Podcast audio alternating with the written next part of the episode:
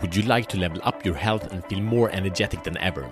Show the Fuck Up Minute is for men that are committed to stop playing small and that are ready to unleash their personal greatness. And with daily challenges, we grow together in the most important areas of life mission, family, health, and finance.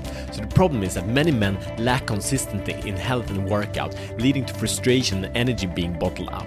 So work out and let it out, come on. So I've been there and I shifted it around two and a half years ago. So the solution here is to review your workout habits and design a daily minimum. Yes, I said minimum. So most people go for ideal, what you really like to achieve, but identify a new minimum standard that you will never go below that will transform your life. So here's the challenge identify what is the minimum training program you will keep doing every day, no matter what. It can be one minute, it can be three minutes, more is okay, but always do it. Step number two commit and take daily action. Now go. So, Join our community of like minded extraordinary men in the link below. Subscribe, review, and share this episode to a man that is ready to show the fuck up.